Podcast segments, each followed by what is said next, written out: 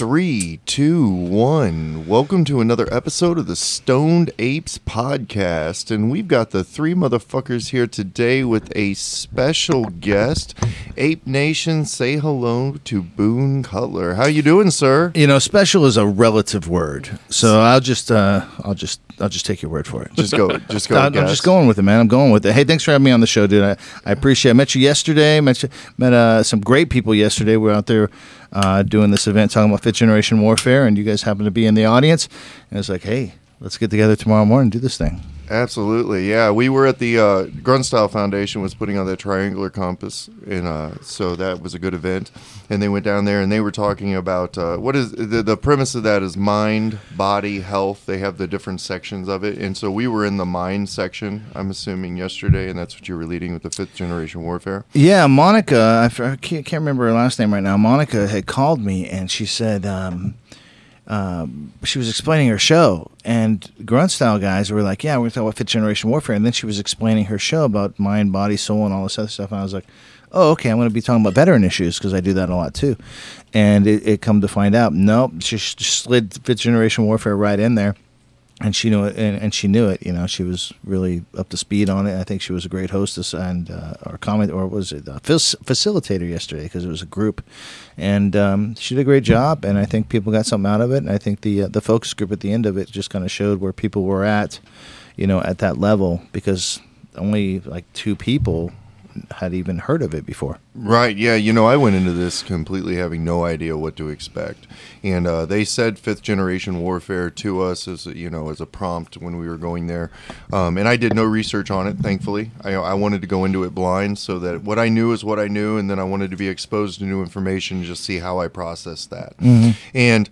You know, I said in the when they pulled us up in the focus group that I was familiar with a lot of the concepts that you were talking about. You know, I watched the uh, and, and I did. I guess I should have got your opinion on what you feel of uh, social dilemma as far as the documentary. it's fantastic But it talks about how AI basically drills down into confirmation bias, brings people into that space that causes encampment, tribalism, and you know we now we have the right versus the left, the straight versus the gay, the white versus the black, and everybody gets pushed into these sections to where we are now all encamped and against each other.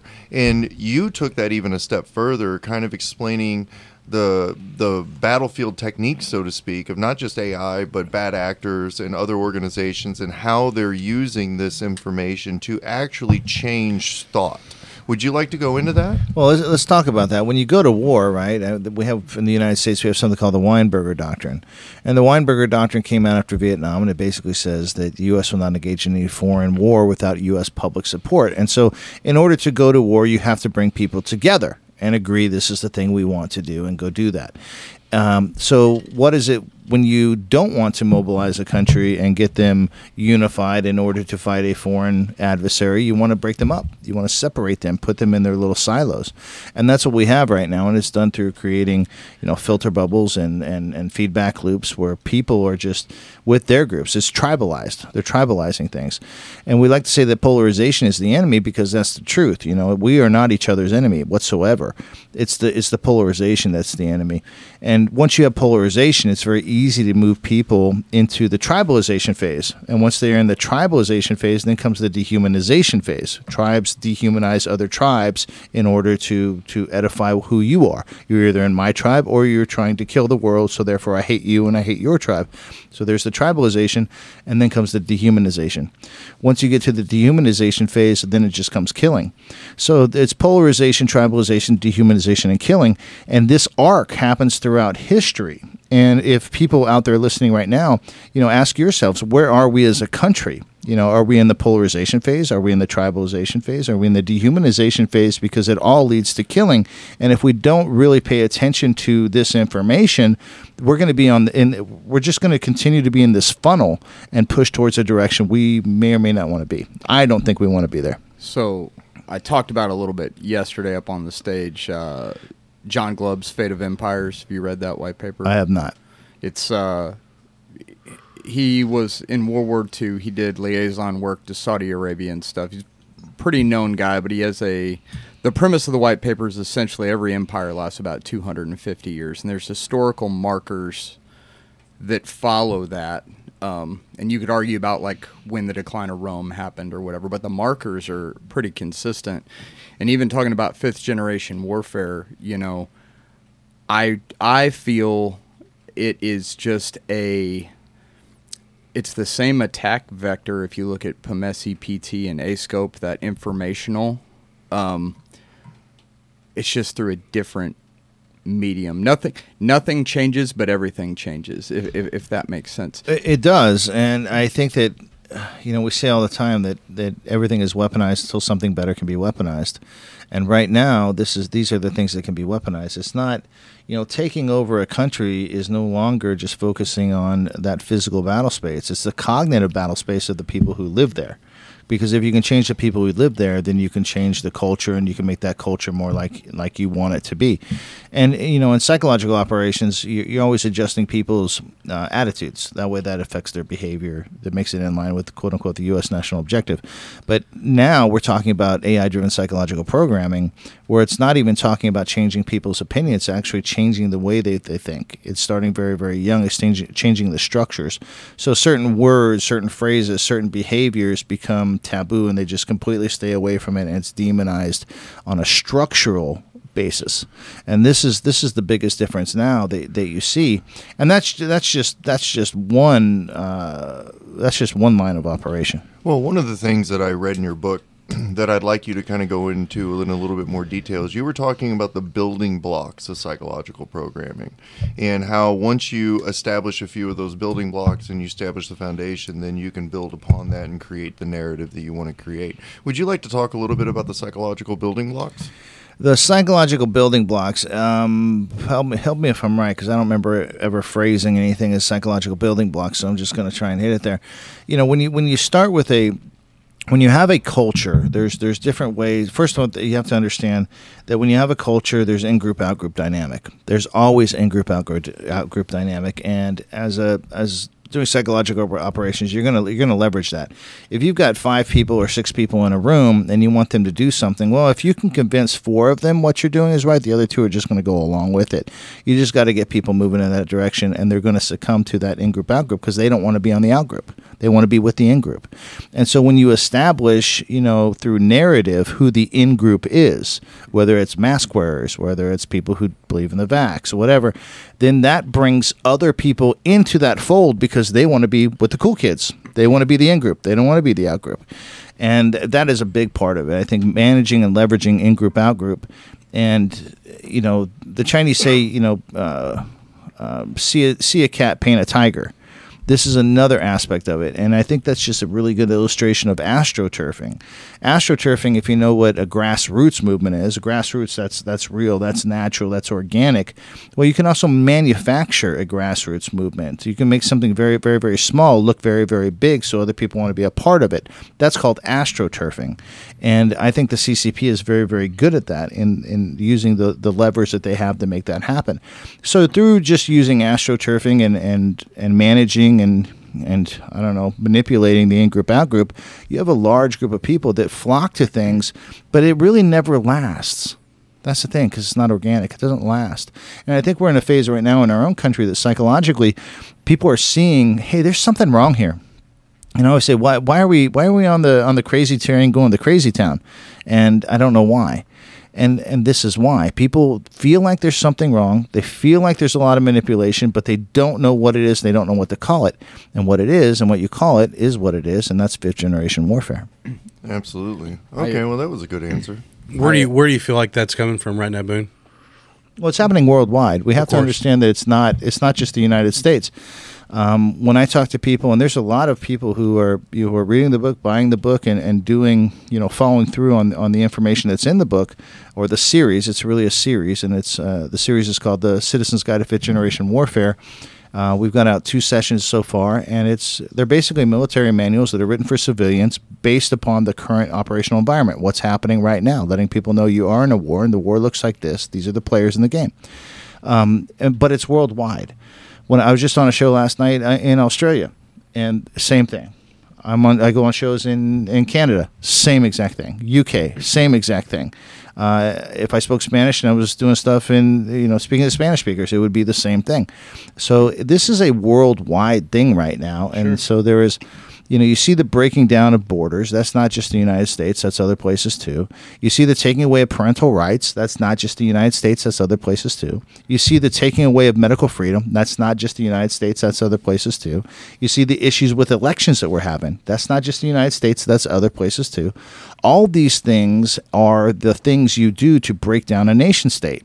Why do you want to break down nation states worldwide? Only to create a new world order that is borderless. That's where I was leading the Yeah, question. I, was wanted going- to see where that was, I was gonna going with yeah. that too. Uh, I, I used to teach class to new lieutenants called "Perform in an Operational Environment." And I it was counterinsurgency doctrine, but it was thinking toward the future. You know, ALM Army Learning Model twenty whatever twenty eight now, um, and we talked about like near peer threats and then like your hybridized threats of nation states, and even with lieutenants going from the base of learning how to do an area study, you know, for- Well, you're moving lieutenants from linear thinking, from linear from linear tactics and strategies to non-linear, Right. Which is not the easiest thing in the world because everybody wants to think about little green guys running up a hill and planting a flag. Right. We're not there anymore. You know that happens very selectively now. We're talking about non-linear operations where it's it's manifesting the things of hybrid warfare, irregular warfare, unrestricted warfare, and I I challenge everybody out there listening right now just go look up hybrid warfare. Look at the definition on your own. Look up irregular warfare. Just look at the definition on your own. Go look up unrestricted warfare. Just look at the definition up on your own. And if that kind of feels like, hey, this is what's going on around me right now, well, congratulations, you've now discovered something. You combine it all together, it becomes fifth generation warfare. Well, and What's you- What's great is you actually use three different terms that a lot of people, I'm sure, are not familiar with. Uh, everyone's heard of asymmetric warfare. It's been coined and termed and, and shoved down our throat for many, many years. But the three that you just listed are indeed true and actual things, but no one ever talks about them. Well, when you talk to people in the military, they're only going to say things like irregular warfare, Right, And right. it's it's all going to be encapsulated into that. If you talk to people outside the military in different areas, they're going to say hybrid warfare. They're going to call it something different. And then you know, if people are talking about specifically about the CCP, they're going to say unrestricted warfare.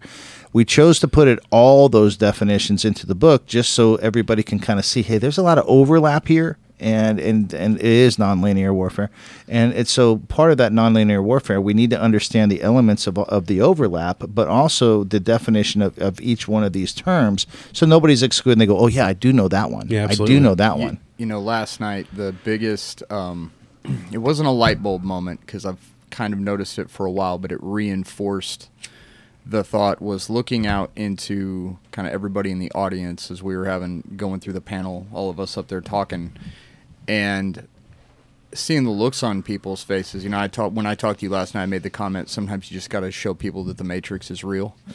Um, the fact that most people, like you said, they know something's wrong. They just don't know what. Because, uh, and the danger, I think, if we talk about peer to peer threats, and those are some very real dangers. The things that CCP is doing are that othering happening while the levers corporate corporate wise above that the World Economic Forum and even echelons above that if you look, look at like the fact that BlackRock owns almost everything. And who controls BlackRock? right rich families. Back to the CCP. right.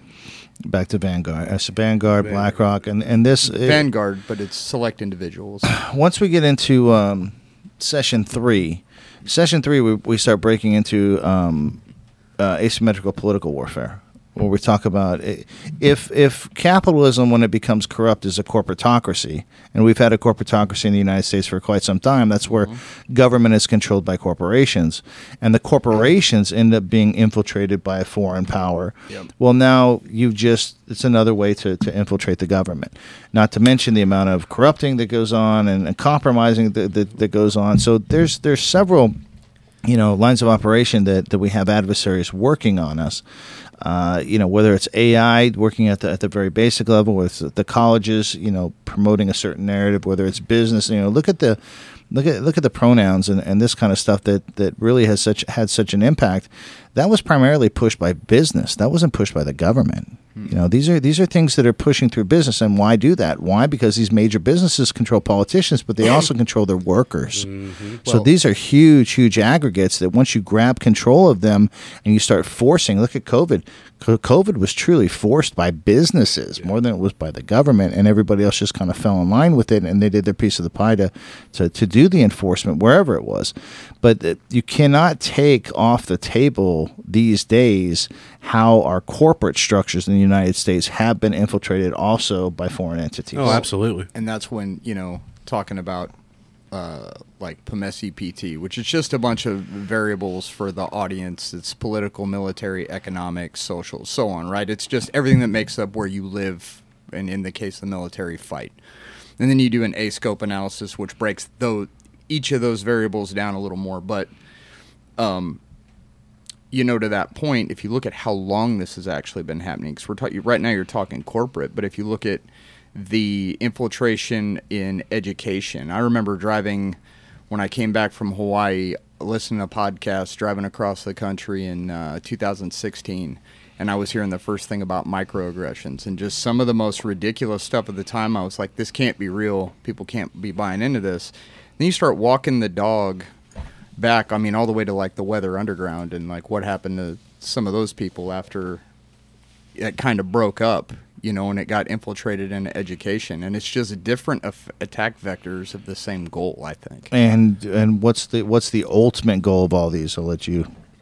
it's to they want to collapse every nation and they want everybody under one wor- one world control that's what i think the big big big big picture is So, what do you think about uh, when we're talking about viability for defense? I mean, obviously, we have to, you know, make the assumption whether it gets that far or not. We have to make the assumption that the federal government will fall, it will collapse, which puts.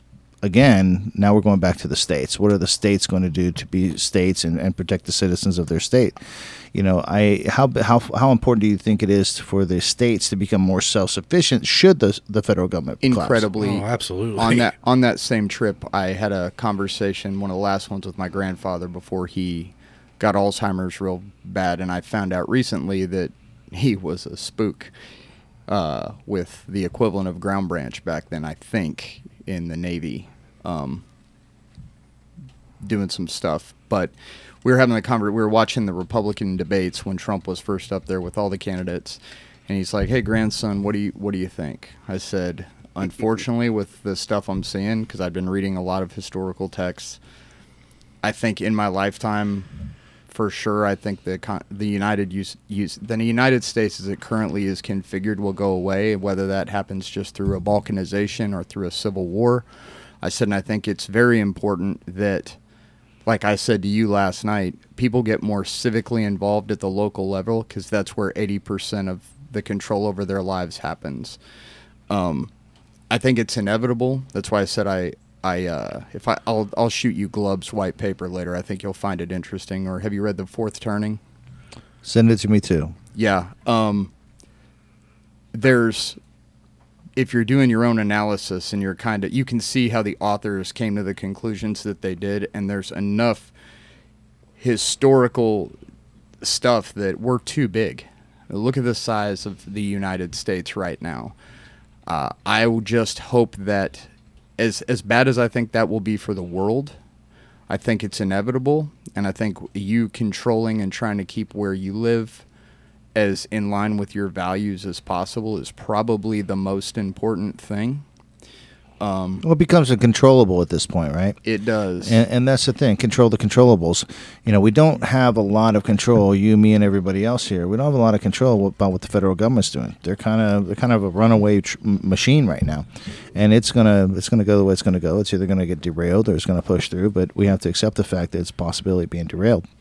But what can we control? You know, control the controllables. Keep the rest on your mind. I don't get into the fantastical past about groups and people and blah blah mm-hmm. blah and blah blah blah it happened in the 14th century blah blah i don't get into that stuff because that has nothing to do with the controllables and just takes up too much of my time and my, my, my headspace but i do get very much into the controllables okay what can you do within a 10 minute car drive of your home yep. What can you do with the people around you? How can you make yourself self sustainable? We talk about that in chapter eight of session one. Uh, reliability networks. You know, how can what is what is a reliability network? What does it take to build one, and what can they do? Well, they're very multi-purpose. Just like in in school, we had the multi-purpose room. You go in there to eat lunch, or you to watch a presentation, or hey, you know, if there's a tornado outside, we're going to go in there too. It's the same thing. A reliability network is there to sustain you. It's there to help you. It's there to offer support. And also, if you want to organize it and mobilize it for political action, you can do the same. But first, you have to build the network, and it takes a little bit of technique to do that. Yeah, and I, I uh, there's a couple groups out there like Forward Observer. They give a class on how to do an area study to civilians. Although I think they do it more in a preparedness narrative rather than a civic engagement narrative, which is what the left's been doing for a long time. Right? It allows them to rapidly organize at a local level because they have fingers in all of those PMESI PT variables. Like they have sensors too if something's coming up. And uh, I actually was helping a buddy kind of in concept come up with something for a book he was writing um, on how you would do that kind of on the other end just to create resilient communities where you could rapidly shut down crazy stuff you know, because school boards will pass stuff because nobody shows up. And we saw what happened when they started to show up. But then at the federal level, we had a weaponized Department of Justice that were calling parents potential domestic terrorists. But and the FBI. Well, and it, yeah, the, the FBI through the DOJ. DOJ. But, Mm-hmm. um, but that reaches back even further to, you know, the NDAA where everything was reclassified where American citizens could be indefinitely detained for almost next to nothing. We didn't see that one coming, did we? Yeah, right. Patriot St- Act. huh? states' rights You know, are. we, we we asked for it, but we didn't exactly know what we were asking that's for. right. And once again, everything is weaponized till something better can be weaponized. And and uh, you know this this is all very Sun Tzu at the moment. You know, being able to use our strengths against us, and and that that's one of them. You can't look at the NDA, the NDAA. You can't look at the Patriot Act and say, you know what, Eh, is this really what we want to do? How do we undo this? How do we unwind this thing? And, and it would have to be. It would have to be unwinded. Mhm. What are your thoughts on if there's actually more traction than people know, but a convention of states? I think right Mhm. now there's like tw- 23 that have signed I on that- I saying they would quite a few. they yeah. would go to it. And I know there could be a runaway convention, but I, what are your thoughts on that potentially happening? Uh, I don't know. I haven't really thought about it. Uh, I can say if you know this is you know who how is this going to be coordinated and what are the goals and objectives? You know, I think that's where we need to stop and and assess those goals and objectives and say is, is this where we want to be and also what are the checks and balances on those goals and Sure. objectives because that can get flipped really quick too and then we're just we're fighting another layer against the things we're trying to fight. Yeah. Well, I want to circle back a little bit because we talked about a couple of concepts that I think are important, especially for our listeners. You know, one of the things that I think has made us so susceptible to this is the education system. And not even that, I think it can go historically all the way back to what we perceive as media and what we perceive as quality sources. You know, when you start academics at, a, at the college level, the first thing that they do is they tell you to disseminate sources, right? So you're no longer allowed to use Wikipedia. Now you have to go to general journal articles, or you have to get established, source. yeah, scholarly sources or established mm-hmm. media, right? Because journalism is supposed to be quote unquote unbiased. And the problem that we have now is when you have those sources that have been historically told as, as being accurate or being relied upon, and they start pushing the narrative, like you said earlier, when they start pushing a false narrative, then you have people who are susceptible to believing that narrative and they're not going to push against it. They're just going to assume that that's correct. And then we run into that misinformation problem where now you have so many different sources all telling you a different story and some are reputable some are not and what do- what are people to believe you know how can people defend themselves against the misinformation I think what is literacy is your question. In today's world, what does literacy look like? Well, first of all, it doesn't look like ignorance because ignorance is illiteracy. And in today's world, we have to adjust to how do we get Im- information so we are not illiterate. And so many times we are ignorant to wa- uh, on ways to get information. In session two on how to fight artificial intelligence, one of the things we, we recommend is one, uh, learn a little bit about open source intelligence, how to collect open source intelligence, what are good sources, and and there's actually a process for that. It's not it's not a colloquial thing. Get on the internet and look. No, there is an actual process. There's a methodology to it, and people need to learn that methodology. The The only thing, the, the thing to back up your open source intelligence is is learning a little bit of human intelligence, how to collect human intelligence, because you're going to have to find somebody in that area that knows what's going on. You can say, "Dude, what's happening," and that'll kind of confirm or deny what you're doing in your open source intelligence. And lastly, understanding how to how to identify propaganda. So we talk about the SCAME technique on how to identify propaganda and see if it is it white, is it gray, is it black, and then from there through these different skills, OSINT training and human training and, and understanding propaganda analysis, now we become literate in today's environment. Once we become literate, we're no longer in, we're no longer ignorant, and then we can't be manipulated. So when you're talking about the media and who to believe and who to trust, and all this other thing, I see a day where people stop looking at the media they stop. It, it becomes like, okay, these people put up a flag in this area. Thank you very much. I just needed the flag. Now I'm going to go find out the information for myself, and use you know use the internet, use use social media for good. You know, you're on Twitter, you see somebody commenting about a certain thing, you can tell that they're from the area that they're they're commenting about. Make contact with them directly. Just hey, bro, what's going on? You know, I just saw you made this comment. I see you live in that area. What do you actually see? Tell me what you see with your eyes. I see this. Well, I see that. You know, give the five W's. You know, who, what, when, where, why. I've, I've stopped watching the news because of agendas.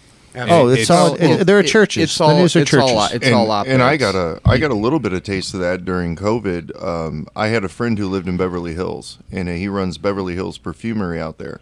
And in the news, they would take. You know, they would highlight things that were going on in the local area, whether it would be you know protest rallies, whatever the case. And then what he would do is he'd walk down the street and he'd take a photo and it would be 10 or 15 people in a parking lot or it would be it would be an empty parking lot or something like that. And it was like the the news article versus what was really happening was completely different. And i don't think people are trusting the news. I think they're looking for a different way to get their information. Yeah, 100%. and the way we're going to get our information is going to be through that hive mind. We're going to use each other for the information and that way we can get something that's accurate. We can pass it to our own networks our own reliability networks that are close to us because we've got to bring down this emotionality you know, all these things that are put out on this breaking news or this, this, that, and the other thing, all the emotionality goes up. And the, the effects of that emotionality is it breaks down your critical thinking people respond emotionally, the critical thinking goes down, and then they protect that which they responded to emotionally because they they feel it's a it's a what is polarization? Polarization is the manufactured sense of life and death, mm-hmm. the manufactured sense of life and death. So if you get away from that emotionality, then you pull yourself away from the polarization. You no longer have that sense of life and death, so you can use your critical thinking. Well, and this is where we need to start working. Well, one of the best pieces of advice that I took away from yesterday was this idea of the 72 hours. If you Absolutely. read if you read something on social media or if you if something catches you emotionally, give it 72 hours before you respond. I don't don't share that immediately. Take the time to disconnect from that, process it, do your research, then come back to that and say and see what else develops. Exactly. You know, if this is crazy breaking news going to change the world in a day, okay, we'll sit on it for 72 hours. If the next day there's the next thing that's going to change the world forever and it's breaking, well, you see, okay, this one fell off. It's probably not not so real. It's clickbait. You know, it's a way to get the way to get people to follow you or, or watch what you're doing. Well, you use that word uh, uh, breaking news and uh, breaking I, news. I, they use it all the time. It's gotten to a, a, a, laughing point in our house. Whenever you turn the news on to watch the weather, immediately you hear breaking news, and well, it's a man shot in St. Louis. I, like that's not breaking news. Shocking. Like, yeah, shocking, right? Look at our crime rate. It's I use it's, George it's things Floyd like that. Like it's an example. It's ridiculous. That. I literally, when that first happened, I watched the video. Buddy sent him my, and he's like, "What are your thoughts?" And I said, "I'm going to be in a watch and shoot on this one." He said, "What do you mean?" I said, "My initial thoughts, or I'd probably want to come and." And I was an arrest control instructor for law enforcement for a while. I'm like, initially, I want to run up and kick that cop in the chest to get him off that guy from the angle I'm getting. I'm like, but I there's more to this.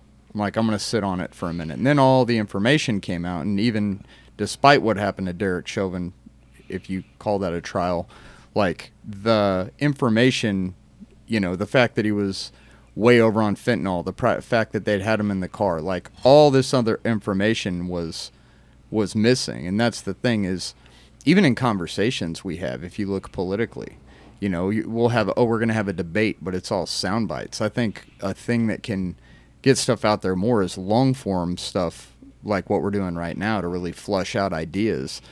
I think that can be helpful. And citizen journalism certainly is useful, but I, I have a question for you and a concern I have is with the kind of onset and sophistication we're starting to see with deep fakes, how we can even counter that because short of being immediately right there, it gets. I, I see a lot of challenges. It's ever evolving. It's asymmetric. It well, look, look what happened with the deep fake. I don't know if you remember earlier this year, there was a deep fake that was put out about an explosion at the Pentagon. Mm-hmm. Look at the effect it had the stock market. Unbelievable, right? You think that's not going to be done again? I just want to know who bought the dip. You know what I'm saying? Because Right. that's that's uh, I started putting I started looking in that direction. But but you know, but what you saw there is one. It was only one angle. Okay, that doesn't happen anymore. Mm-hmm. Okay, people have cameras everywhere. Everywhere. It was one angle, one photo. Okay, that's your first indicator. And again, this is how we become literate in our current environment. And we talk about deepfakes in session two and, and how to repel against that and how to understand what you're actually looking at. The other thing you saw is the people, when it came out, people were saying, wait, I'm here. I don't see that. Okay, and that needs to be assessed as well. And that's why I'm saying I think citizen journalism, I wouldn't take it a step forward, I would take it a step step back, which is, you know, okay, yes, you have professionals out there that, that do wonderful things, and, and there are great journalists out there. Unfortunately, they don't get lot- enough attention. Um, but now you're going to start seeing journalists, you know, having their stories written by AI, which is totally selective. So how do you trust that? I guess I mean more. Uh, I misspoke a little bit. Think more of the strategic corporal concept civilianized, right? Like everybody has a camera, maybe not even a citizen journalist, but even the ability for because of algorithms and the way they're developing and even Oracle and its predictability patterns, knowing how people would react to your phone, them being able to almost near in real time if you're putting something out, putting spin on what's going out there because it's it is coming. Yeah, find people that are actually there. Right. I think it solves a lot of problems. We need to start talking as people again. We got to be humans being human. I think that uh, if there is if there is a way for us to communicate, okay, yeah, we hear something happen. It doesn't matter where it's at. There was two. There's four years ago. I don't remember when it was. It's the October 2019. It's 2019 uh, revolution in Iraq. I was very very interested in this. There was hardly any news in the in, in the United States.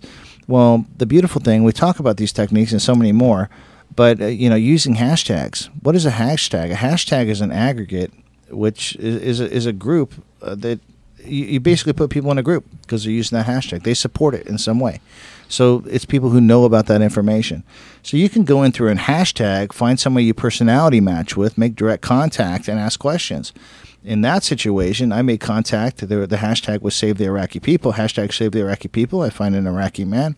Seems I go to his, his page. Looks like he and I have some things in common.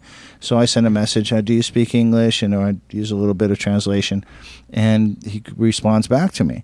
And it's not just one person. You want to do this with four or five people because you don't know who's going to respond to you, and you don't know. You always want to use more than one source. So I'm using multiple people, but this guy just kept coming back right, and we established rapport. Everything was good. The next thing I know, he's telling me everything that's happening, the real deal. He's out there. He's sending me photographs of him there. All right, telling me what's happening in real time. This guy was a member of the Iraqi government, and he's talking to me, and he's showing me what's happened, and he's you know, and I understand the culture there. Well, long story short, I ended up writing another book, which I haven't released yet, which was the Mahdi militia's version of everything that was happening in Iraq while the Americans were there. Nice. So I have the American version and I have the Iraqi version or the, the Mahdi militia version. And I haven't released it yet, but it's actually both sides of the war. And, and so he actually he wanted to learn English. He, he could speak very little English.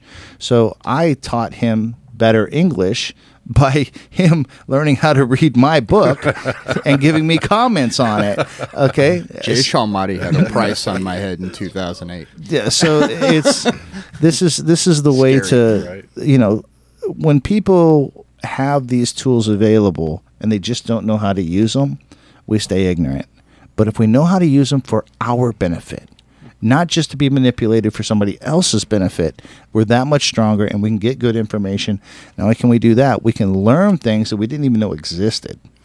Well, I'm glad that you brought up the the uh, Iraqi government because I was actually listening to a podcast of yours and where you talked about, uh, an embed reporter that you got stationed with that went out with you. Would you like to tell that story? Yeah, pretty great, crazy story. Um, I'm stationed there in Iraq. Sadr City is my area of operation, and this embed sh- shows up, and they want to take him out.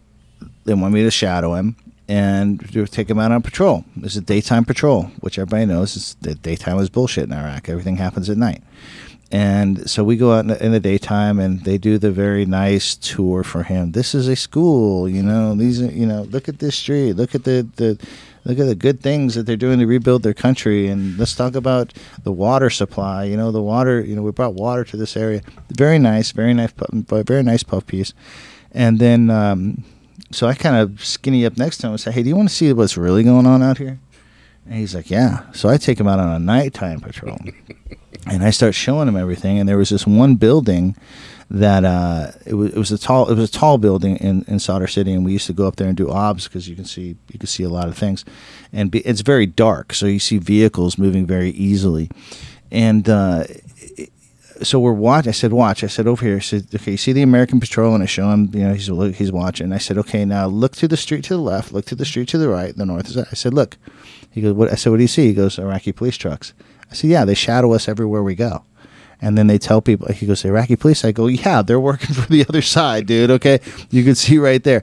And so I show him that stuff. I take him to the hospital, and at the hospital, uh, I I had the confidence of some doctors there, and uh, the doctors say, yeah, all the medicine goes to the militia. The people don't get medicine; they don't get they don't get anything. It all goes to the militia, and they're being extorted. Taken to other places, extortion, extortion, murder, murder, extortion, all this stuff. Okay, every just normal everyday stuff in Sadr City, and then I'm thinking, yeah, I'm waiting for this article. It's going to be badass. It never came out.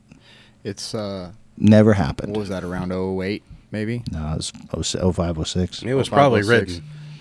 I was there in 08 and I had we they were leaving uh they were leaving Jaish al-Mahdi alone around FOB Falcon area. And when we got there we took over and we started doing uh, time sensitive targets at night, but we'd also have to do PSD for the colonel during the day because I was in recon. And uh, we had rolled up a whole bunch of guys when the colonel went on leave because they just kind of let the dogs off the leash, just small kill teams and stuff. Well, we went into a meeting that got very sketchy with our battalion XO where he was calling them out in a meeting. And where their equivalent of SWAT was in there, and you could tell who the jam guys were. They all had the red ring, right? And uh, he came up to my PL at the end when it was getting hot, and he was like, "I know who you are," because he spoke English. My PL's like, "Yeah, I know who you are." He says, uh, "You're the guy who protects your colonel during the day, and then goes after my men at night." And he's like, "Well, maybe if your men weren't scumbags, we wouldn't roll them up." Well, that was one of the things that was really confusing to me. And I was not nearly as high up in the military as you guys were. But when I was in Iraq in 2003, we were part of the group that first started training the Iraqi police force. And uh, I remember one day I was sitting on a gate guard duty, and my interpreter was with me, and his name was Ali. And they had Really? An interpreter named Ali? I know, right? There's so many. Shocker Dun, dun, and dun. stereotype. but um, we had uh, they had brought in this sheik, and it was right about the time that they were establishing the government again. And uh, my interpreter got so mad. In fact, at one point we had to kind of restrain him because he wanted to go attack the guy, and he was saying he was the enemy. And yet, that was the person that we were directly working with, and that was the person that we were putting in charge was someone that he deemed as the enemy. And this, these were people that were working with us, and uh, that really stood out to me, and and and that uh, changed my narrative a little bit, and made me go, "Man, what's really going on here? Like, I don't understand that." Yeah, it was it was an issue. You know, it was an issue. You, you get rid of the Ba'ath party, and there's going to be a vacuum, and that vacuum's going to be absorbed, and and and they want jobs, and they want to collect intel. Okay, what do you do to do that? Well, you get a job working for the Americans. You get money, and you collect intel, and then you collect, and then you collect on another side too with favors. And so these these were always issues. You know, we had some great interpreters uh, where I was at, and they were so great that I think we that eight of them were killed within about nine months. You know, because they they would get rolled up and they would they would murder them, and it was it was brutal. It was it was very brutal. It's uh, it's a very sad thing. That's why the Afghanistan withdrawal is so troubling. now we transition to Afghanistan withdrawal. you know, the Afghanistan withdrawal, when people look back in history and they say, hey, when did a lot of things change in the country? I think they're going to they're going to point at the Afghanistan withdrawal because it brought so many warfighters together. I mean, think about it. This is the first time that warfighters got together in a private capacity and You're said, right. we're going to go get people. You're right. And we're going to pull them out in mass. Um, and, and that happened. That really happened. Yes, it did. So, but the thing is that okay, the Afghanistan withdrawal mission is over. We pulled out our our AM sets. We get uh, people, you know, people are moving, running through rat lines. I mean, we're doing everything right, getting things financed, running ops, Yep. and then everybody kind of looked at each other and was like, kind of like hanging out with you guys again. what are we going to do next? You know? And so that brought together so many people who who have skills. And those same people today are like we're on the next mission right now. Yep. And non-kinetic, you know, nothing violent, nothing like that, but people who know how to make things happen. And um, I think at, at some point in time, depending on how this whole thing turns out, people are going to look back and go, where did where where did that tide twist a little bit? Where did all these people come from who have all this knowledge and they put it to use? It came from the fact we got really pissed off about the Afghanistan withdrawal and we came together and decided we should probably stay together and do some other things now. So, are you alluding to the fifth generation warfare movement? I think fifth generation warfare. I think discussing it, and I think, I think people understanding what it is, and and knowing how to organize to uh, to combat it. I think that's that's happening. That's happening. Well, So I, what- I go and, ahead. and Yeah, this no, is the and this ahead, and sir. this is the civilian manual to learn that. No, I was going to ask the simple question of uh, because I, I, I myself am interested in, in your opinion. I'm sure listeners are too. What is the, the, the, the method to combat that, other than gaining knowledge of what it is? Well, let's start with let's start with understanding what it is, mm-hmm. accepting the fact that it exists. Take away take something off the table. It's very important, uh, which is your neighbor is not your enemy. Stop the division. Stop feeding into the, the division, and then and then the last thing, what everybody needs to do right now is build those reliability networks. You know, we have so many friends that are you know, if I if I'm in Nashville and my you know, I my tire goes flat and I need to call a friend and all my friends are friend people I know online. And so I got one guy in Dallas, one guy in New York, one guy in Connecticut, one guy in California. Nobody's going to come help me change that fix that tire, mm-hmm. you know, because and what then that's shame on me. Right. Because I haven't made you know, I haven't come close with people in, in where I live, within a ten minute car drive of where I live, and so that's important. Um, I think the I think social media and the internet is great to for information sharing among people who you know that's vetted, obviously, and I think it's great for encouragement. But it's not great for building networks because they can easily get cut down as soon as they shut, stop the comms. You guys have nothing. You have nothing. So you have to have some sort of network that is in the social media, is, is in the digital space, but your your primary network that you rely on has to be in the physical domain Yeah, flesh and bone friends. flesh and bone. you got to be able to smell people because you don't know what it's about. And that's Well- what that's what I said last night. Uh, you know, if you look at it, we used to have. We've talked about on here a few times, but every right had a corresponding responsibility. If you actually read any of our founding documents or the journals of the founders, like you actually get into it, it wasn't just oh I have a right to do this. There was an expected social responsibility. Like the militia wasn't a fun thing. Hey, there's Indians invading. We don't. Hey, Bob, you don't get a choice. You're going. Right? It was mandated. You were part of it. Um, but everybody knew who Bob was. Right? If somebody was doing some sketchy stuff that kind of went against the, the Oh, and they knew it was Bob. the good of collective. Well, 'Cause Bob does sketchy shit. was talking to people. Well, it's it, like I, I bring Fuck up, Bob. and that's why I bring up the 80-20, like what affects eighty percent of your life versus twenty. I find it ironic that every election we go into locally, you may be voting on a you know elected position for a school board or something like that, that literally your kids are sitting in all day, and people don't even know the names on the ballot. They're just looking for R or D. Right. Well, you, You, know, what I mean? And, It- and What's the difference? That's well, yeah, left wing, right wing, same nut, right? Right, and and I want to come back to that, but you know, talking about the warfare and talking about how real this is. You know, last night I was introduced to this whole idea of fifth generation warfare, and then you know we come home from the event. I find you on social media. I find you on Facebook. I like you there. I go to Instagram. I, I decide to follow you on Instagram. I share a couple of posts in which I tag you, and it wouldn't let me tag you. And within 30 to 45 minutes, I'm getting connection on my phone to where it's telling me I have no internet connection. And I wake up this morning and I found out that both my Facebook and my Instagram accounts are saying that they suspect me of being a spam bot and I'm completely shut down. And that really opened my eyes. I was like, "Holy shit!" This is why we build our serious net- thing here. Yeah, this is why we build our networks in the physical domain, and and you know we talk about fifth generation warfare and we talk about this manipulation. You know, let, us talk about General Flynn for a minute because uh, you know I've written two books with the man. I spend a lot of time with him. I think I know him better than most people listening today. But the truth of the matter is, he's one of the most gracious people I've ever met in my life. You know, even when we, we decided to, to start doing these these books together, I was thinking, okay, it's going to be like an 80-20 split because you're the general. He's the you, general, you right. know, and he's like, nope, 50-50. We're in this together. Like, Wow. whoa, you know. I mean, that was that was a that was a big mm, deal. That's gracious. And you know, then you know, I had to ask him questions about the background, his background too, because I know people are going to ask me. Well, most people, even the people listening today, he still has people walking up to him say, "Hey, what was it like in jail?" And he's like, "You guys don't realize the DOJ withdrew the case. There, there was nothing there. Right. I never went to jail. Yeah, the DOJ withdrew the case for lack of evidence. Most people don't even know that. Okay, and then most people don't realize he got a pardon of innocence. He wasn't convicted of anything. He was never convicted of anything. He got a pardon of innocence, and the reason he got a pardon of innocence is because after the DOJ withdrew the case, the judge was looking for someone to prosecute it. Well, do you want to go in front of a judge who's looking for someone to prosecute your case? Not at all. No. Okay, and so this is why they, you know, President Trump did, did a, a fair amount of research with his people and said, okay, well, how do I make this thing stop?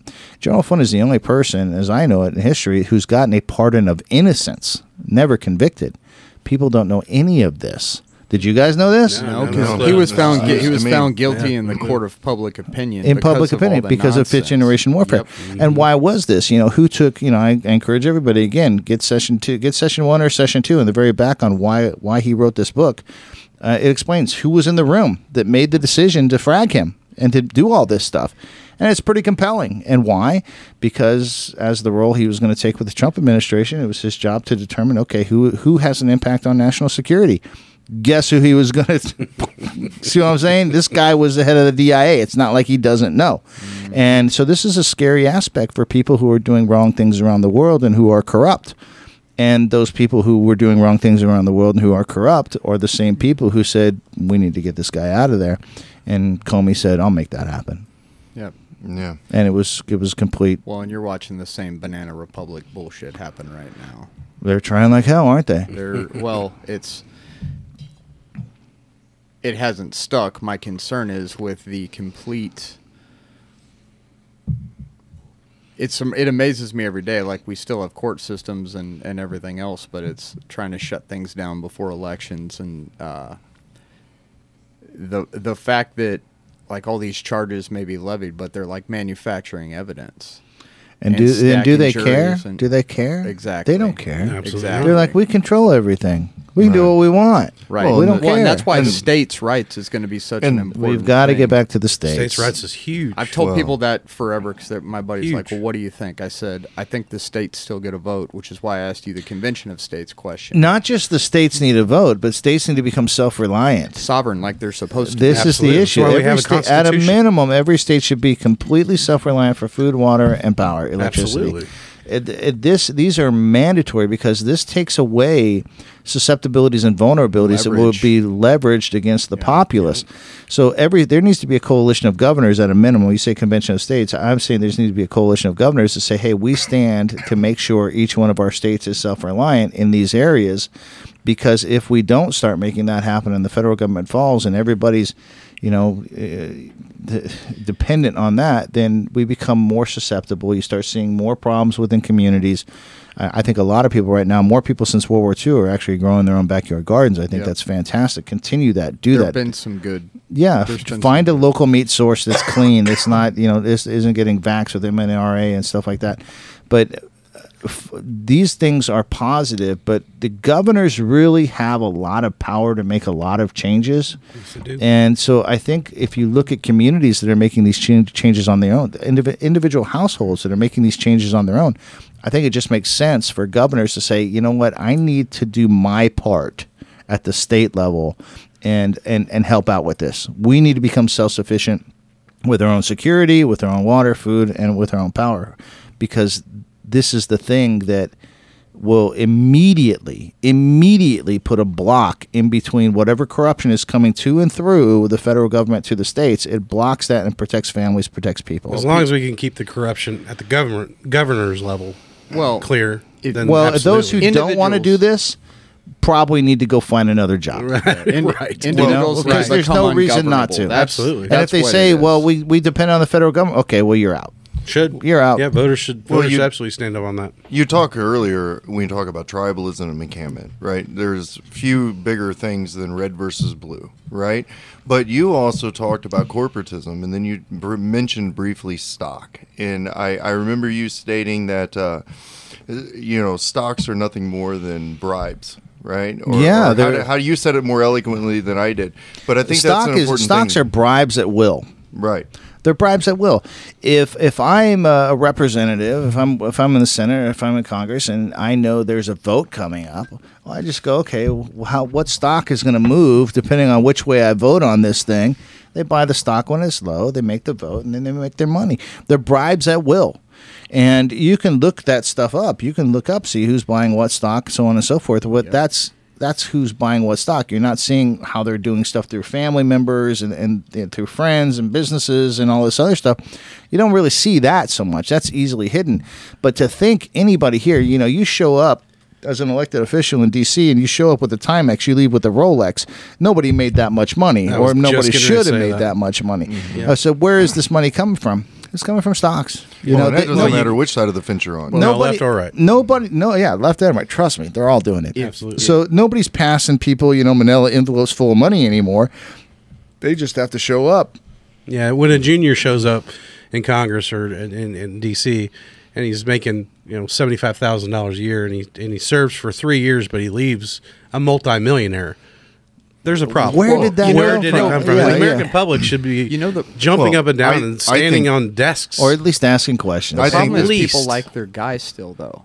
If you ask anybody, like a Congress's approval ratings, like in the single digits right now or something, right? But if you ask people like, "Oh, what do you think of your guy?" and they're typically like, "Okay, you know, it's good." What a lot of people don't realize is at the Constitutional Convention, and I'm going to mess up the numbers, but the concept is the same. George Washington only weighed in on one thing, and it was the number of representatives per capita. Because he's like, guys, this could go off the rails he wanted it at a much lower level where the representatives had to be home most of the time and there was more representation like we would have a much bigger house of representatives right well, George Washington also said, "Stay strapped or get clapped." I remember Well, that. facts. I was there. Facts. I remember that. facts. man. Well, I think that highlights Hashtag facts. That highlights I one was of the, the biggest issues that we've got In though spirit, is the it? fact that there is such a disconnect between the the wealth of the governing people versus the average American. The disparity of income is ridiculous, and I think nothing highlights that point better than when John McCain had an interview. And I think, uh, and I probably got my time frame wrong, but I think it was around 2008, and he was asked what he considered rich. This is when they were talking about increasing the tax on the rich, and John McCain made a statement at that time that he goes, uh, "Well, he doesn't consider you rich until you make more than five million a year."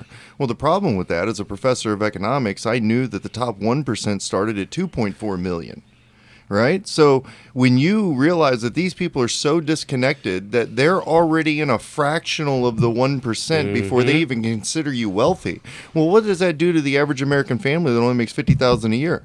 How the hell are we represented? Because they have no concept of what it's like to be us. you know that goes back to why they do the division though because if everybody just stood up and said knock it the fuck off we wouldn't have a problem collectively. Not That's even why- everybody. Fifteen percent, we're good. Well, I mean, or three. Or three. right Fifteen percent willing, three percent uh, Right, willing to do right. more. You need an ex- you need an auxiliary. Yeah, Yeah, yeah, I've gotten into this argument with people too in regards to the one percent, three percent argument. You know, back back when three percent meant something, it meant something. We didn't have the big police state that we have now. There wasn't nearly the law enforcement. There wasn't nearly the federal controls, the federal organizations, the three letter soup alphabet. Those weren't out there at the time. So yeah, three percent could affect change and and, and, and revolution and, and new things. Three percent now, I don't know. So You know, you've got a lot. You've got a lot more three-letter alphabets. You got the if you're There's more than enough people behind this whole thing, and I'll, I'll tell you guys the real numbers. The real numbers are if, when you see the media and you see all this messaging that's pushing towards the socialism. That's really geared towards 51% of the most socialist Democrats. Mm-hmm. 51% of the most socialist Democrats. That means 49% of Democrats are kind of on the same sheet of music as the Republicans. blue dogs. The only difference is they want to argue over 17% tax versus 12% tax. You know, the stuff we argued about in the 80s and the 90s, but they're not on board with all this other stuff. All the progressive And that's stuff, why yeah. I'm saying, you know, it's it's not about Republican versus Democrat anymore. We're in a It is- culture war. We're in a culture war Mm-hmm. and it's it's those who are for America, they're America first and those who are the uniparty that are pushing for globalism. And the uniparty is nothing more than a vanguard party which is professional revolutionaries. And so if when people start understanding, you know, stop doing this Republican Democrat debate, that's not the issue. The issue is is this person America first? Do they stand for fair elections? Do they stand for border rights? Do they stand for parental rights? Do they stand for medical freedom? Are they about defunding other uh, uniparty members? You know, are they about that? If they are, okay, yeah, you can stay. But if they're trying to push the globalism thing, I don't care if they're Republican or Democrat. They got to go at all levels. See, that's why I say if we just went back to our founding documents, directly interpreted, not we, they were never meant to be interpreted by a lawyer. The fact that the four, that the Fourteenth Amendment or the Supremacy Clause has been weaponized so much to try to stomp on states' rights, everybody's like, "Well, it means the federal government's supreme." It's like, no, read it. It's not. The federal government's job is to enforce the Bill of Rights. That's its job. The only time the federal government's supposed to be supreme is on forts, ports, and Washington, D.C. That's it. Or in regulating interstate commerce. But interstate commerce has been bastardized to mean just about everything, right? How- yeah, how do you even? Well, they're like, oh, Yeah. a cow farts in Texas and it affects the commerce in North Dakota. It's like, hold on a second. Well, you brought up elections. In your opinion, is there a such thing, especially with the state of technology today, is it possible to even have a fair election? Get rid of the machines. Get rid of the machines. Get rid of the machines. Get rid of the machines. Get rid of the boxes. Get rid of the boxes. Everybody votes on one day. purple thumbs. Okay. Uh, maybe we go that far, but everybody votes. Everybody votes on one day on paper, and we count the same day. We did it that way forever. Absolutely, we everything seemed to be okay. You know, I know there's going to be detractors say, "Well, what about this? What about well, what about that? You want to change something? Okay, change the conditions. Make that day. You don't have to go to work that day, even the day before. Whatever. You want to put it in a law. That's that's where the laws should go. Not on okay, we want to build a separate apparatus. Mm-hmm. You know, just modify what people can do that day. You know, give them a paid holiday, whatever. Make it easier for people. But we've got to get back to. And the other thing is, all, all the ballots themselves they they need to be numbered and accounted for. You know, as they're going out, okay, we gave you this many ballots, we got back this many ballots, and they all have to be accounted for, and they should all be paper. Get away from these machines, you know, uh, absolutely, and get away from the boxes, and forget about mail-in ballots under in the, unless it's specific situations like a deployed soldier or, you know, warfighter, something like that. That makes a lot of sense to me. Or it's somebody who can't get out of bed; they're bedridden. That makes sense to me. But just because you want to, Or you have a scheduled vacation. or you have a scheduled Some vacation, bullshit. Well, uh, the- no, No. Then you look at Uh, we're all old enough to remember if you want to when we voted back when we were you know 18 years old. We're all old enough to remember that if you wanted out of that, you literally had to have what you just described. Mm-hmm. It wasn't because I was sick that day or you know, I couldn't take off or you know I'm going on vacation. Yeah, the people, It the people way. trying to push for all these these new ways, the machines and the ballot boxes and the mail, and all this stuff. They're not trying to get more voters. They're just trying to get more votes.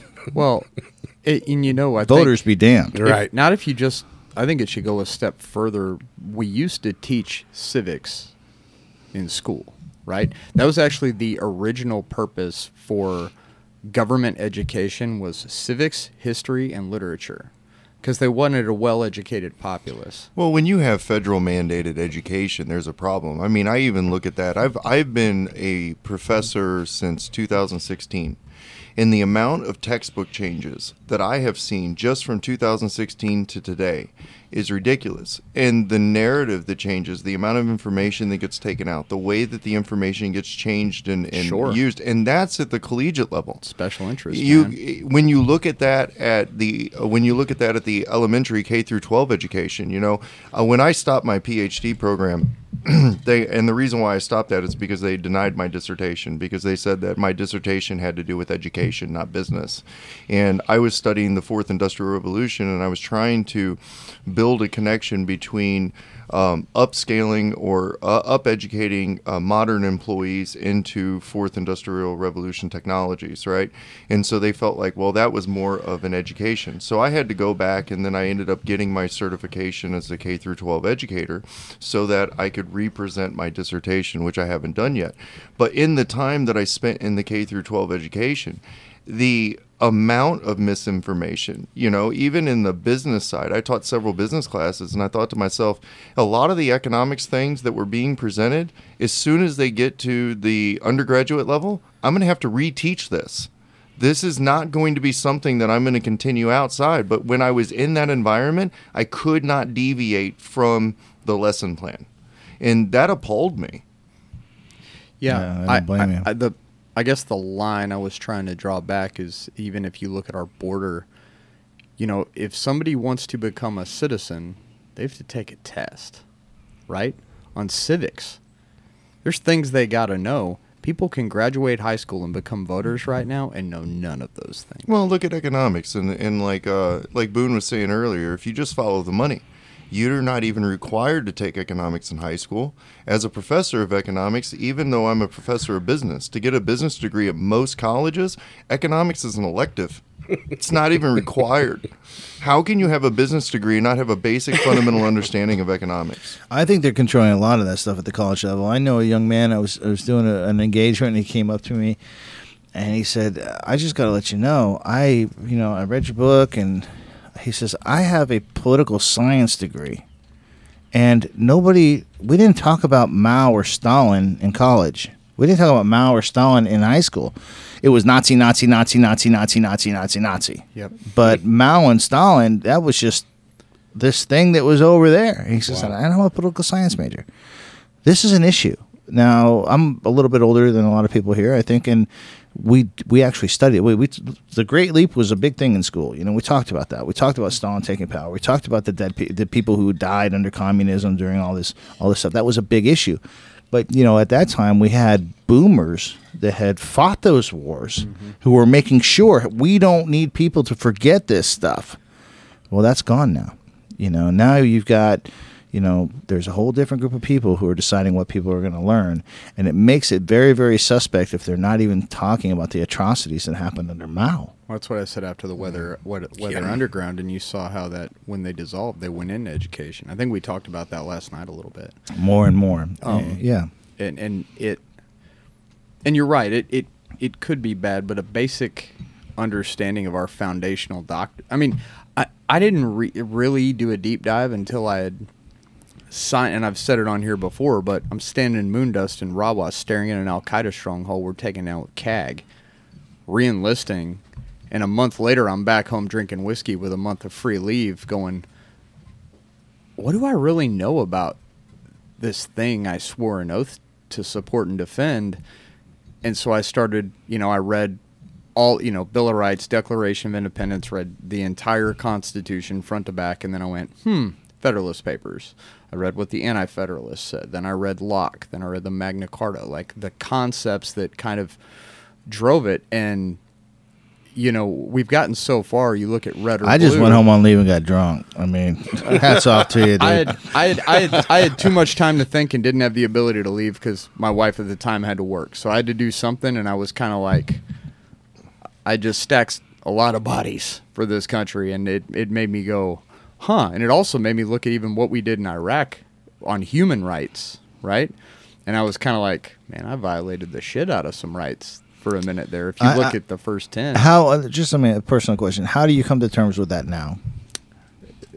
that I did that, um, I write it off as I had altruistic motives at the time, and now I treat it as a responsibility to educate everyone I can so we don't make the same mistakes in the future. I've actually had a lot of friends who said, "Man, you should run for something," and I'm like. Yeah, I'm not the guy. I found I'm related to Andrew Jackson. I'm like, I'll bring back dueling. Somebody Sarge for governor. You heard it here. talk shit. No, seriously though, like educating the populace, we need civic involvement and buy-in. And I don't know how that happens. I've had a couple ideas, but then they tend toward forcing people into things. But if you really want to be a part of this, you got to have a stake in the game. And people aren't going to get off the couch until it's really painful, which it's starting to get there, but it isn't even near painful enough yet, unfortunately. Well, let me share a little bit of information. This, this is to all the warfighters listening out there who have deployed and, and, and, and done the Lord's work. There is a, when I was interviewing and I, I befriended this guy in Iraq, right? I asked him, because remember, we're reading my first book, Call Sign Voodoo. Right. So I could ter- talk, to, talk English with him and, and also so I could get the other side of the story. It was my call sign too. right on. And so he, um, he, I said, "Do you have anything? Do you hate the the Americans? Do you hate? Do you hate the, the the soldiers that were there? Do you hate you know?" And he says, "No." And I said, "Do the people of Iraq? How do the people of Iraq feel?" And he said, "This is a quote: We drink from the same cup. It's the governments who are to blame." Yep. Yeah. So that is a very important thing, and that led me to do a little bit of writing and soul searching. And, and the way I kind of put it is, in the military, you are the sharp edge of Saint Michael's sword. We're not the handle. It is our government that swings us. So if they swing us the wrong way, our job is to stack bodies and break shit. But if we're swung the wrong way and put in the wrong place, and we still do our job, the guilt is theirs, not ours. 100%. We are the sharp. We are the sharp end. We win fights. That's our job. If they don't do their job, the guilt is theirs. So anybody listening to this right now, if you're a warfighter right now, sitting out there like, how do I, how do I come to terms with things? Here's how you come to terms with things. We are the sharp end of Saint Michael's sword. Where we are swung is somebody else's responsibility. Our job is to cut. So you did nothing wrong. I'm really glad you brought that up because I know there's people out there listening that might be going through some bad times, and that might be what they needed to hear. I hope they do. I think that was they very do. well said, I, brother. I got I got the captain looking it up, but there's a old Greek quote. I think it was I'm going to mess it up because I don't speak Greek, Herticulus or something like that, and it's something to the effect of a nation that doesn't have its. Uh, the principle is that at some point you can't just have a bunch of academics running things. You need warrior scholars. Uh, and yeah, I I'm familiar find with the quote. I just don't know what it is offhand. yeah, I'm sure you know what I'm talking Yeah, yeah. about. And and the point is is that when you have that, when you have people who have been in the arena and you see a lot of it starting to happen with veterans step up running for stuff and things like that. You know the cost of blood and treasure.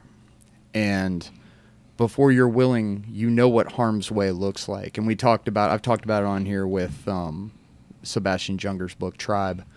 Um, you don't have that disconnect, and you will see a lot more uh, discretion in what we're willing to sacrifice in the name of national security or the quote unquote greater good. Uh, Well, I think I want to add something here too, because I think dealing with past regrets, and I think this is a call to not just our listeners, but the other warfighters that are out there. And you mentioned this several times yesterday. We only have our frame of reference at the moment in time in which we're making decisions, whether and that is all that we can make our decisions with. And in the, whatever moment in time you were in, that frame of reference doesn't change. But now we know better. And the good news is now this fight, this fifth generation fight, doesn't involve spilling blood, but it is something that we can go to war with. We can become active in and we can engage in and we can take up that flag and we can go make change. And I think that's something that our listeners should embody, and anybody out there that feels like, you know, it's time for change, it's time to fight again. This is a fight worth having. That quote, it's uh, the society that separates its scholars from its warriors will have its thinking done by cowards and its fighting by fools. Yep, that's the one I was looking for. Thanks, man. Yeah, he did that way better than you. Well, you you like- fucked that all up. All I know is there's some shit about. Yeah, yeah, yeah. that's how I do I quotes. already Uh, said. some I already, shit about. I already yeah. said I don't speak. I'm not a Greek. Well, man. hey, we have reached the end of our time here, sir. I really appreciate you joining us. Would you like to give the uh, give yourself a plug and tell the audience where to find you, where to become involved in your movement, uh, how to purchase your books? I know that you're going to give us links. We'll make sure that we add those to our description. We'll put them out for anybody out there that would like to purchase your material. Uh, bottom line is you can purchase the the, the material, uh, the Citizens Guide to Fifth Generation Warfare, the entire series, which is a they're so they're they're military manuals written for civilians, and they're written in a way that the average 19 year old working at Home Depot can understand, and so everybody one. yeah, so you can just kind of pull everybody in, and, and so I hope you enjoy it. You can buy it anywhere online books are sold. Uh, and, uh, and and just get it. And in session one, definitely pay close, close, close, close, close attention to chapter eight, because that's where you can really start to to make a difference in your life and your family's lives. And at the end of the day, stop thinking that people around you are your enemy. More than likely, they're not. They're just as confused as you are. They're being siloed. They're in their own filter bubbles, just like you are and you have to accept the fact that yeah that might be happening to you too. And we need to just drop these shackles right now and start talking to each other and start getting really really smart on what fifth generation warfare is and how it's attacking you and your family. Boone, I know we're are short on time, but as, as a civilian, non uh, ex-military, how would someone that's on the civ- civilian side get involved and help be involved with everything behind the scenes that's up and coming? just do chapter 8 in session 1 everybody can do that everybody can do that and once that starts happening those communicate see here's the deal we don't have a voice if we don't speak the same language, which means using the same terms. Right now, a lot of people feel that there's something going on, and so they say it's this or it's that, and they're using all the wrong terminology based on their frame of reference.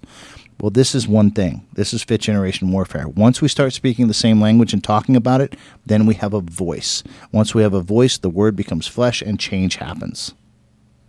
Roger that. Well said. All right. Well, thank you for joining the Stoned Apes, sir. I do appreciate that. For our listeners out there, if you are still with us, do me a favor and make sure you hit subscribe. Then click that notification bell so that you get notified of future posts. We'll have episodes dropping every Saturday by midnight, but most of our episodes are going to go out at Friday at 420 so that you can get high with us. A big thank you to our sponsors. I want to thank you to Malevolent Arts Studios over in Barnhart, Missouri. That is our man Anthony Ferguson out there. If you guys are looking to have a new tattoo, I highly recommend Anthony and his team of competent professionals. He's got a clean, beautiful shop, and you should go over there and uh, give him your design. Let them work up something for you, and they're going to put a quality piece of art on your skin. I have several tattoos from Anthony myself, and the line work and the color saturation is like none other. Um, I know other people that have tattoos from him as well, and, and they're just fantastic. So if you're looking for a good quality tattoo, make sure that you go see Malevolent Art in Barnhart, Missouri. If you look down in our description, you will see a contact for him. Mention the Stoned Ape podcast, and you will get $50 off any book tattoo. Another shout out to Strategic Stitch. Strategic Stitch is our partner for our apparel line. They are doing our dropship for us. So if you guys are looking to get some Stoned Apes merchandise, make sure you go out to our website, www.thestonedapespodcast.com. You can see a link there. Order your shirt. It will be custom made for you and sent out. And Strategic Stitch is the one that does all that quality work for us. So we appreciate them and their help and everything that they're doing for us. All right, for this episode, we again we thank you, Mr. Boone, for coming out. This was a fantastic episode. And the Stoned Apes are out.